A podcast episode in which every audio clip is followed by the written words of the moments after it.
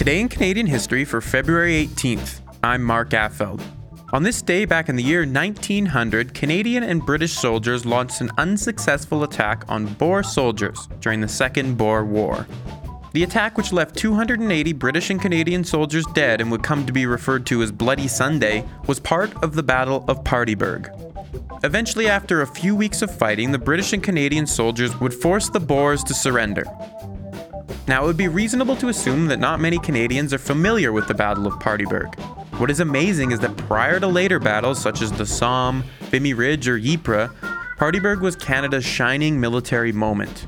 In fact, for a few years, Paardeberg had a day and eventually a week of remembrance all across Canada. To learn more, I spoke with Professor Emeritus at McGill University, as well as author of Canada's Little War Fighting for the British Empire in Southern Africa, 1899 to 1902, Dr. Carmen Miller.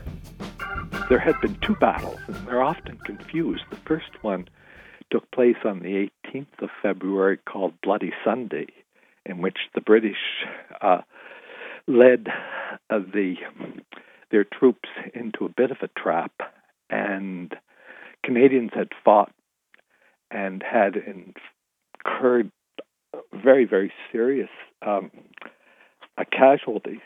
Uh, and after that battle, the Boers entrenched, and the strategy of the British was to surround them and starve them out. So after nine days, they realized the Boers were both ready to surrender, and they decided to launch a final night attack, and it was the Canadians' turn to be on the front lines, and and so they started the attack about two o'clock in the morning, and for some reason, uh, some noise alerted the Boers, and there was an exchange of fire. The six Canadian companies, of the six Canadian companies in the front lines, four of them fled back to the trenches. Two had nowhere to go and stayed and fired. And by six o'clock, the Boers, when it became light, the Boers had had enough. They were in in dreadful conditions, and they surrendered. Uh, and uh, immediately, Canada or the Canadians were credited with with the surrender of four to five thousand Boer troops headed by the, the Lion of Africa. And so when Robert sent back the, the news to the British Parliament, to the Queen, they all you know, celebrated this, sent messages, congratulations. And the Canadians at the time, you read their diaries, they were slightly embarrassed by the attention they got, but soon they began to believe the myth, and it grew into one of the marvelous myths um, as I say, it's no discredit to the Canadian fighting, but the fact is that it became a, a kind of symbol. And it was a symbol like a lot of symbols that could be used by anyone. The imperialists, the people who wanted who wanted uh, closer ties with the empire, gave it an example of how the empire saved Britain, British Britain's honor, and this all proved the importance of imperialism to Canadian nationalists, it proved that the British had, the Canadians had a particular fighting style uh, that it proved the importance of, of, of Canada. Uh, and and so one of one of the strengths of any symbol is is if you can see yourself in it, and if you can reflect the diversity of uh, a community in a symbol, uh, it becomes very popular.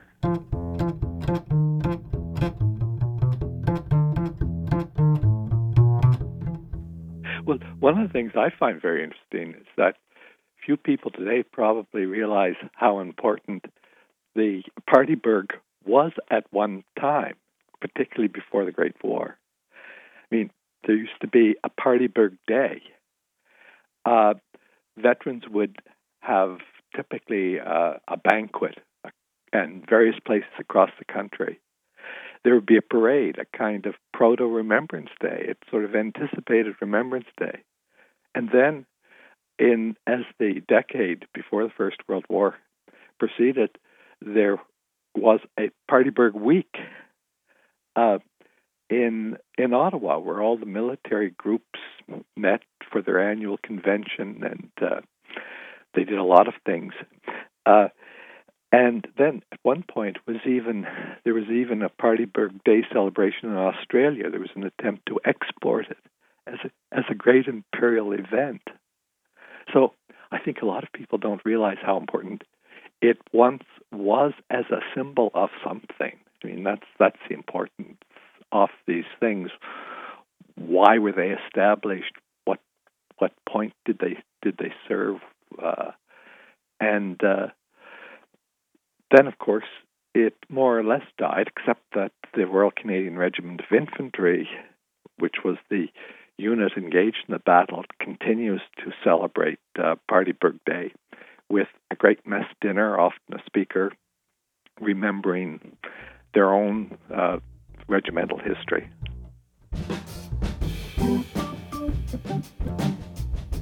Today is a day full of Canadian history.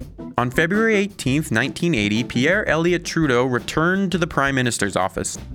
Interestingly enough, Trudeau returned to office despite there not being one Liberal riding west of Manitoba. Trudeau remained in power until 1983.